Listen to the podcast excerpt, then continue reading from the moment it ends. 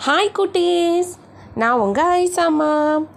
இன்னைக்கு விக்ரமாதித்தன் கதையில் விக்ரமாதித்தருக்கு எப்படி அந்த அதிசய நவரத்ன சிம்மாசனம் கிடைச்சதுன்னு கேட்கலாமா? விக்ரமாதித்தனும் பட்டியுமா உஜ்ஜயினி மாகாளி பட்டினத்தை அம்பாளோட அனுகிரகத்தோட உருவாக்கி தங்களோட கன்னியாபுரி நாட்டில் இருந்த மக்கள் எல்லாம் அழைச்சிட்டு வந்து அந்த தலைநகரத்தை ரொம்ப செழிப்பாக ரொம்ப நல்ல தலைநகரமாக உருவாக்குறாங்க. விக்ரமாதித்த மகாராஜா நல்ல நீதி நேர்மையோட நீதி வழுவாமல் அந்த ஊரை ஆட்சி பண்ணுறாரு அவரோட வீரத்தினாலேயும் புத் பட்டியோட புத்திசாலித்தனத்தினாலேயும் சுற்றி இருக்கிற ராஜ்யங்களெல்லாம் ஜெயிச்சு விக்ரமாதித்தரோட புகழ் எல்லா திக்குலேயும் பரவுது. ஒரு சமயம் இந்திர சபையில் ஊர்வசிக்கும் ரம்பைக்கும் யார் சிறந்த நடனம் ஆடுவாங்கன்னு ஒரு போட்டி உருவாகுது. எல்லாரும் வந்து ஊர்வசி ஆடுறதையும் ரொம்ப ஆடுறதையும் தனித்தனியாகவும் சேர்ந்தும் பார்த்தாங்க. ஆனாலும் யாராலேயும் ரெண்டு பேரில் ரொம்ப அழகாக நடனம் ஆடுறது யார் அப்படின்னு முடிவுக்கே வர முடியல. யாருகாலையும் இந்த போட்டிக்கு முடிவு தெரிய கொண்டு வர முடியாததுனால இந்திரன் இப்போ என்ன பண்ணலாம்? இவங்க ரெண்டு பேரில் யார் சிறந்தவங்கன்னு எப்படி கண்டுபிடிக்கிறதுன்னு நாரதர்கிட்ட யோசனை கேட்குறார் நாரதர் உடனே சொல்கிறாரு உஜ்ஜயினி மாகாளிப்பட்டினம்ங்கிற ஊரில் விக்ரமாதித்த மகாராஜா ஆட்சி செய்கிறாரு அவர் எல்லா கலைகளும் கற்றுக்கிட்டு எல்லா சாஸ்திரங்களும் தெரிஞ்சவர். நீங்கள் விக்ரமாதித்த மகாராஜாவை இங்கே வர சொல்லுங்கள் அவருக்கு நேராக இவங்க ரெண்டு பேரும் நாட்டியம் ஆடட்டும். ரெண்டு பேரோட நாட்டியத்துலேயும் அவர் பார்த்துட்டு யார் சிறந்தவங்கன்னு சொல்லுவாருன்னு சொல்லி நாரதர் இந்திரனுக்கு ஒரு யோசனை சொல்கிறாரு உடனே இந்திரனும் தன்னோட தேரோட்டியான மாதளி கிட்ட புஷ்பக விமானத்தை எடுத்துக்கிட்டு போய் விக்ரமாதித்த மகாராஜாவை தேவலோகத்துக்கு அழைச்சிட்டு வர சொல்கிறாரு மாதளியும் புஷ்பக விமானத்தை எடுத்துட்டு விக்ரமாதித்தரோட உஜ்ஜயினி மகாளி பட்டணத்துக்கு வந்து ராஜாவை சந்தித்து தேவேந்திரன் சொன்னதெல்லாம் சொல்கிறாரு அதை கேட்ட பட்டியும் விக்ரமாதித்த மகாராஜா கிட்ட நீங்கள் அவசியம் இந்திரலோகத்துக்கு போய் இந்த போட்டிக்கு முடிவு சொல்லிட்டு வாங்கன்னு அனுப்பி வைக்கிறாரு. விக்ரமாதித்தரும் பட்டி சொன்னதையும் கேட்டுட்டு உஜ்ஜயினி மாகாளி கோவிலுக்கு போய் அம்பாளை வேண்டிண்டு வீபதியும் எலுமிச்சம்பழத்தையும் எடுத்துட்டு மாதளி வச்சிருந்த புஷ்பக விமானத்தில் ஏற போகிறாரு அந்த தேவர்களோட தேரோட்டியான மாதளிக்கு ஒரு சாதாரண மனுஷனை புஷ்பக விமானத்தில் ஏற்றுறதுல இஷ்டமே இல்லை.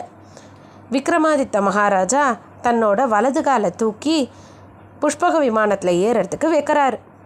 ரெண்டாவது இடது காலை தூக்கி மேலே வைக்கிறதுக்குள்ள மாதலி அந்த புஷ்பக விமானத்தை வேகமாக கிளப்புறாரு. அவர் வேகமாக அதை ஓட்ட முயற்சி பண்ணினாலும் விமானம் கொஞ்சம் கூட நவரலை ஏன்னா விக்ரமாதித்த மகாராஜா தன்னோட வலது கால் பெருவரலால் அந்த விமானத்தை அழுத்தி பிடிச்சுக்கிறாரு. அவரோட வலிமையும் வீரமும் அவ்வளவு நிறையா இருந்ததுனால அந்த விமானம் கொஞ்சம் கூட அசையலை. மாதலிக்கு தன்னோட தப்பு அப்போ தான் புரியுது. இவர் சாதாரண மனிதர் இல்லை.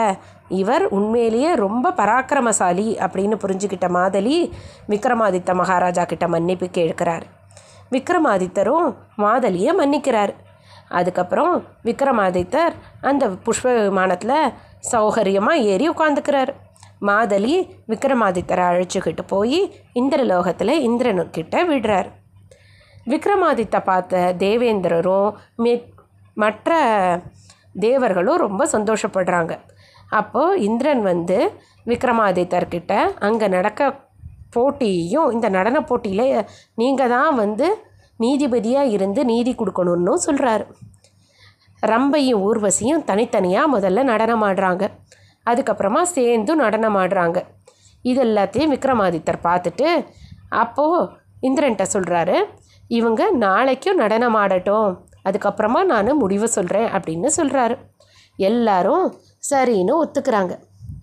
அடுத்த நாள் காலையில் விக்ரமாதித்தர் ரொம்ப சீக்கிரமே எழுந்திருந்து போய் தோட்டத்தில் இருக்கிற அழகான நறுமணம் மிக்க மலர்களெல்லாம் சேர்த்து ரெண்டு பூச்செண்டு பண்ணுறார் அடுத்த நாள் சபையில் நடனம் ஆரம்பிக்கிறதுக்கு முன்னாடி ஊர்வசிக்கும் ரம்பைக்கும் ஆளுக்கு ஒரு பூச்செண்டை அவங்க கையில் கொடுக்குறாரு.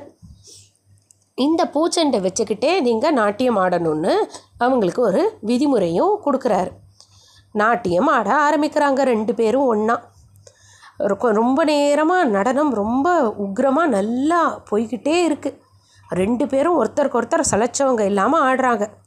ஆனால் ரொம்ப நேரம் கழித்து ரொம்ப ஒழுங்காக ஆடாமல் தாளம் தப்பி ஆடுறா. ஊர்வசி தாளத்தோட ரொம்ப நளினமாக ஆடுறா. அந்த நாட்டியம் முடிஞ்சோடனே விக்ரமாதித்தர் ஊர்வசி தான் ரெண்டு பேரில் மிகச்சிறந்த நாட்டியக்காரி அப்படின்னு அறிவிக்கிறாரு. இதை கேட்ட ரம்பைக்கும் மீதி தேவர்களுக்கும் எப்படி அவர் இந்த முடிவுக்கு வந்தாருன்னு புரியல. அதை அவங்க எல்லாரும் கேட்குறாங்க எப்படி நீங்கள் ஊர்வசி தான் சிறந்த நாட்டிய பெண்மணின்னு முடிவுக்கு வந்தீங்கன்னு. இதை கேட்டவுடனே விக்ரமாதித்த மகாராஜா அவங்க ரெண்டு பேரில் கையிலையும் இருக்கிற பூச்செண்டை கொண்டு வர சொன்னார். அந்த பூச்செண்டை மெல்லமாக கயிறை அவுத்து பார்த்தா உள்ள நல்ல பெரிய பெரிய வண்டுகள் இருந்தது. அந்த வண்டுகளை வச்சு தான் அந்த பூச்செண்டை அவர் கட்டியிருந்தார். நடனம் ஆடுற போது ரம்ப அந்த பூச்செண்டை அழுத்தி பிடிச்சதுனால அதுக்குள்ளே இருந்த வண்டுகள்லாம் ரம்பையை கொட்ட ஆரம்பிச்சிடுச்சு. அந்த வண்டுகள் கொட்டினதுனால ரம்பையால் தாளத்துக்கு தக்கபடி ஒழுங்காக ஆட முடியல. தாளம் தப்பி போயிடுச்சு. ஆனால் ஊர்வசி அந்த பூச்செண்டை ரொம்ப மென்மையாக கையாண்டதுனால அதுக்குள்ளே இருந்த வண்டுகள் ஊர்வசியை கொட்டாமல் விட்டுடுச்சு. இதை வச்சு தான் ஒரு நடனத்துக்கு தேவை. தாளத்தோடு ஆடுறது மட்டும் இல்லை அந்த அங்கத்துக்கும் எவ்வளவு அசைவுகள் கொடுக்கணுமோ அவ்வளோ அசைவுகளையும் எவ்வளோ மென்மை கொடுக்கணுமோ அவ்வளோ வெ- மென்மையும் கொடுத்து ஊர்வசி ஆடினதுனால ஊர்வசி ஊர்வசி தான் சிறந்த நாட்டிய பெண்மணின்னு அவர் அறிவிக்கிறார். அவரோட புத்திசாலித்தனத்தை பார்த்த தேவேந்திரன் ரொம்ப சந்தோஷப்பட்டு விக்ரமாதித்தருக்கு தேவையான நிறையா பொண்ணும் பொருளும் கொடுத்து முப்பத்தி ரெண்டு த தங்க பதுமைகளோடு இருக்கக்கூடிய நவரத்ன சிம்மாசனத்தை கொடுக்குறாரு. அந்த சிம்மாசனத்தையும் கொடுத்து நீங்கள் இந்த சிம்மாசனத்தில் ஆயிரம் வருஷம் ஏறின சிம்மாசனம் இறங்காமல் உங்கள் பராக்கிரமத்தால் நல்லா ஆட்சி பண்ணுவீங்கன்னு ஒரு வரமும் கொடுக்குறாரு. விக்ரமாதித்தர் மகாராஜா ரொம்ப சந்தோஷத்தோட அந்த சிம்மாசனத்தையும் இந்திரன் கொடுத்த மீதி பரிசுகளையும் வாங்கிக்கிட்டு புஷ்பக விமானத்தில் ஏறி உஜ்ஜயினி மாகாளிப்பட்டினத்துக்கு திருப்பி வந்துடுறாரு. தன்னோட ஊருக்கு வந்தோடனே பட்டியை கூப்பிட்டு இந்திரலோகத்தில் நடந்த எல்லா விஷயங்களையும் சொல்கிறாரு இதை கேட்டோன்னே பட்டி ரொம்ப சந்தோஷப்படுறாரு. ஆனால் பட்டி விக்ரமாதித்தர்கிட்ட ஒரு கேள்வி கேட்குறாரு அண்ணா உங்களுக்கு வந்து இந்திரன் ஆயிரம் வருஷம் வந்து நீங்கள் ராஜ்ய பரிபாலனம் பண்ணலாம் அப்படின்னு வரம் கொடுத்துருக்காரு. நீங்கள் எனக்கு ஏதாவது வரம் வாங்கிட்டு வந்தீங்களா? அப்படின்னு கேட்குறாரு அப்போ தான் விக்ரமாதித்தருக்கு தோணுது நம்ம பட்டிக்காக எந்த வரமுமே கேட்கலையே இந்திரன்டேன்னு. அவர் உடனே ரொம்ப வருத்தப்படுறாரு. இதை பார்த்த பட்டி நீங்கள் வருத்தப்படாதீங்க நான் இதுக்கு ஒரு வழி பண்ணுறேன் அப்படின்னு சொல்லிட்டு அன்னைக்கு சாயந்தரம் அந்த உஜ்ஜயினி மாகாளி கோவில் பக்கத்தில் இருக்க குளத்துல குளிச்சுட்டு வேணுங்கிற ஆயுதங்களை எடுத்துக்கிட்டு இரவு நேரத்தில் அர்த்த ஜாமத்தில் அம்பாள் நகர்வலம் போயிருக்கும்போது பட்டி அந்த கோவிலுக்குள்ளே போய் சன்னிதானத்துக்குள்ளே உட்காந்து ஜெபம் பண்ண ஆரம்பிக்கிறாரு. அம்பாள் நகர்வலம் முடிச்சுட்டு உள்ளே வர்றபோது உள்ளே பட்டி இருக்கிறத பார்க்குறாங்க. பட்டிக்கு ஆசீர்வாதம் பண்ணி இந்த நேரத்தில் இங்கேயே வந்து உட்காந்துருக்கேன்னு கேட்குறாங்க உஜ்ஜயினி மகாளி. காளியம்மன் கேட்டதை பட்டி அம்பாளுக்கு காலில் விழுந்து நமஸ்காரம் பண்ணிட்டு விக்ரமாதித்த மகாராஜாவுக்கு ஆயிரம் ஆண்டு வரம் கிடச்சா மாதிரி நீங்கள் எனக்கு ரெண்டாயிரம் ஆண்டு வரம் கொடுக்கணும். அப்படின்னு சொல்லி அவங்கக்கிட்ட கேட்குறார் கேட்குறாரு காளி உடனே சொல்கிறாங்க ரெண்டாயிரம் வருஷம் ஆயுள் உனக்கு வேணுமா? சரி அப்போ நான் வந்து என்ன சொல்கிறேனோ அதை நீ செய்யணும் செய்ய முடியுமா? அப்படின்னு கேட்குறாங்க என்னால் முடிஞ்ச எதுனாலும் நான் செய்கிறேன் தாயேன்னு பட்டி வாக்கு கொடுக்குறாரு. உடனே காளி சொல்கிறாங்க சரி உன்னோட அண்ணனும் ராஜாவுமான விக்ரமாதித்தரோட தலையை கொண்டு வந்து என்னோட பலிபீடத்தில் நீ வைக்கணும் அப்படின்னு ஒரு நிபந்தனை போடுறாங்க. பட்டியும் அரண்மனைக்கு வேகமாக கிளம்பி போய் விக்ரமாதித்த மகாராஜாவை அழைச்சிக்கிட்டு வந்து அவரோட தலையை தன்னோட வாளால் எடுத்து அங்கே அம்பாளோட பலி பலிபீடத்தில் வைக்கிறாரு. இதை பார்த்தோன்னே அம்பாள் ரொம்ப சந்தோஷப்பட்டு உனக்கு ரெண்டாயிரம் வருஷம் ஆயுசு நான் தரேன் அப்படின்னு வரம் கொடுக்குறாங்க. அம்பாள் வரத்தை கொடுத்தோன்னே பட்டி கலகலன்னு ரொம்ப நையாண்டி பண்ணி சிரிக்கிறாரு.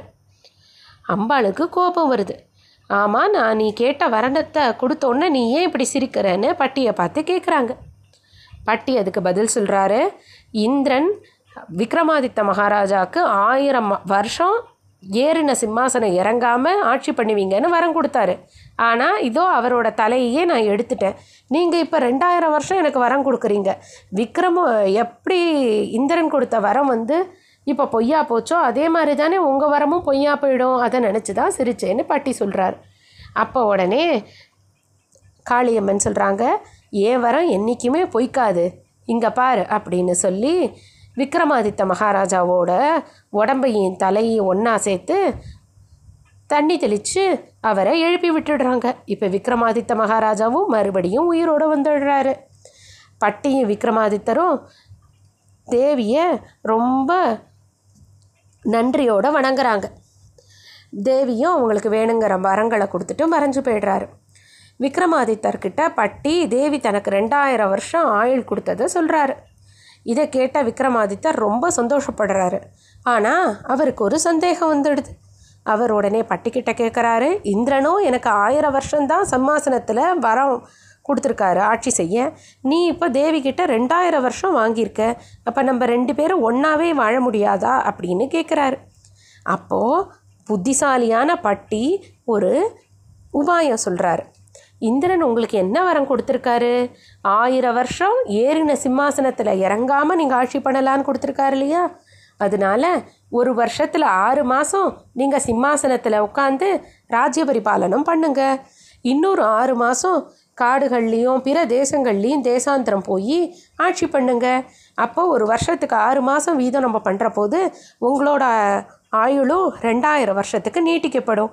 நீங்களும் நானும் ரெண்டாயிரம் வருஷம் ஒன்றாவே சேர்ந்து இருக்கலான்னு பட்டி யோசனை சொல்கிறாரு பட்டியோட சிறந்த யோசனைனால் விக்ரமாதித்தருக்கும் பட்டிக்கும் இரண்டாயிரம் வருடங்கள் ஆயுள் கிடைக்கிது. இந்திரன் கொடுத்த அந்த நவரத்ன சிம்மாசனத்தை நல்லபடியாக சபா மண்டபத்தில் வச்சு நல்ல நாள் அன்னைக்கு விக்ரமாதித்த மகாராஜா ஏறி அந்த சிம்மாசனத்தில் உட்காந்து ரொம்ப சிறந்த முறையில் ஆட்சி பண்ண ஆரம்பிக்கிறாரு.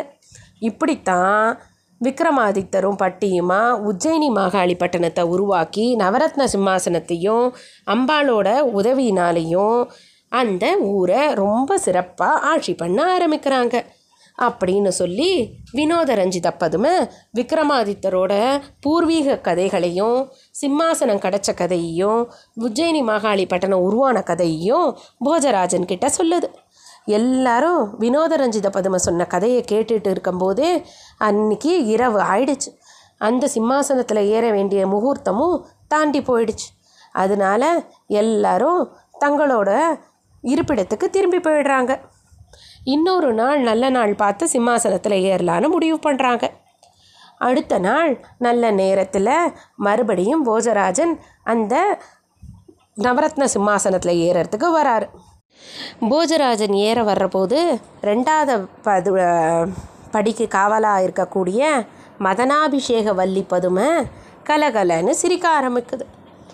அந்த பதுமையோட சிரிப்பை கேட்ட போஜராஜன் தன்னோட காலை இறக்கிட்டு அந்த பதுமையை பார்த்து ஏன் பதுமையே என்னை பார்த்து சிரிக்கிறேன்னு கேட்குறாரு அப்போ மதனாபிஷேகவல்லி பதுமை எங்கள் விக்ரமாதித்த மகாராஜாவோட பராக்கிரமும் புத்திசாலித்தனமும் உங்கள்கிட்ட இருக்கா? அவர் ஆட்சி செஞ்ச இந்த சிம்மாசனத்தில் ஏறுறதுக்கு வரீங்களே அப்படின்னு கேட்குது அப்படியா? உங்கள் ராஜாவோட புத்திசாலித்தனத்தையும் பராக்கிரமத்தையும் விளக்குற கதைகளை எனக்கு சொல்லேன்னு சொல்லி போஜராஜன் ரெண்டாவது படியோட பதுமை கிட்ட கேட்குறாரு உடனே மதனாபிஷேகவல்லி பதுமை வேதாள கதைகளை போஜராஜனுக்கு சொல்ல ஆரம்பிக்குது. அந்த கதைகள் என்னன்னு நாளைக்கு கேட்கலாம். இன்னைக்கு இதோட ஆச்சு.